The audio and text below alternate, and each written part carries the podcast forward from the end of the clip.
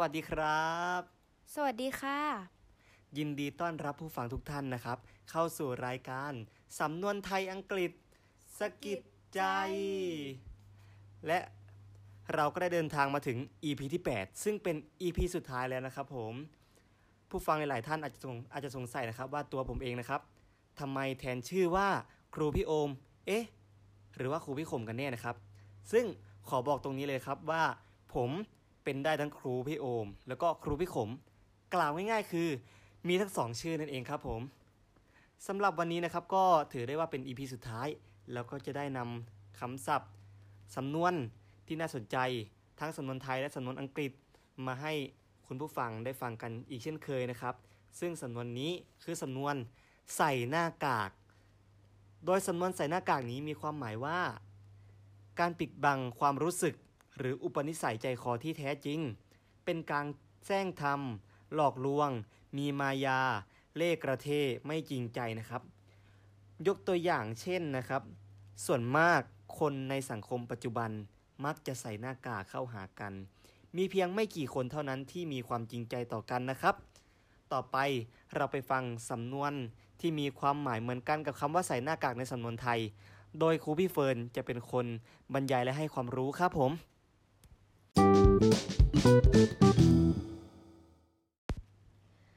สำหรับสำนวนในภาษาอังกฤษที่มีความหมายตรงกับสำนวนใส่หน้ากากในภาษาไทย นั่นก็คือคำว่า mask เป็นคำเดียวๆคำเดียวเลยนะคะ เดี๋ยวครูเฟิร์จะยกตัวอย่างประโยคภาษาอังกฤษที่มีคำว่า mask อยู่ในประโยคนะคะ ตัวอย่างประโยคก็คือ he masked his enmity under an appearance of friendliness ซึ่งแปลว่า เขาปกปิดความเป็นศัตรูของเขาเอาไว้ ภายใต้ภาพลักษณ์ที่เป็นมิตรนั่นเองค่ะ เรามาฟังคำอธิบายเพิ่มเติมเกี่ยวกับคำว่า mask หรือว่าใส่หน้ากากกันเลยนะคะ คนอังกฤษหรือคนอเมริกันเนี่ย แล้วก็คนไทย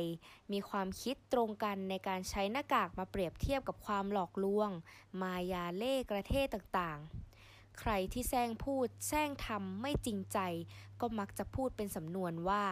คนนั้นอะใส่หน้ากาก เพราะหน้ากากที่ใส่ทำให้เราไม่เห็นหน้า หรือสิสีหน้าที่แท้จริงของคนคนนั้นค่ะสำนวนไทยใส่หน้ากาก ดูจะเป็นสำนวนใหม่ใช่ไหมคะ แต่ความจริงนั้นมันก็ไม่ใหม่มากนักหรอกค่ะ ราะว่ามันมีปรากฏอยู่ในพระราชหัตถเลขาของพระบาทสมเด็จพระจุลจอมเกล้าเจ้าอยู่หัว ที่ทรงมีถึงเจ้าพระยาพระเสด็จ แห่งหนึ่งว่า เมื่อเห็นอย่างไรก็ให้พูดมาตามตรง จึงจะนับว่าเป็นผู้ที่มีใจพักดีแท้ เราถือว่าคำที่กล่าวว่าจงรักภักดีนั้น จะเป็นแต่สุนทรกถาเท่านั้นหน้ากากในเมืองไทยมีถมเถไป ขอให้เอาส่งเข้ามาอีก เมื่อมีสำนวนคำว่า mask หรือใส่หน้ากาก ก็ย่อมมีสำนวนที่ตรงกันข้ามกันค่ะ นั่นก็คือ throw off one mask หรือถอดหน้ากาก หมายถึง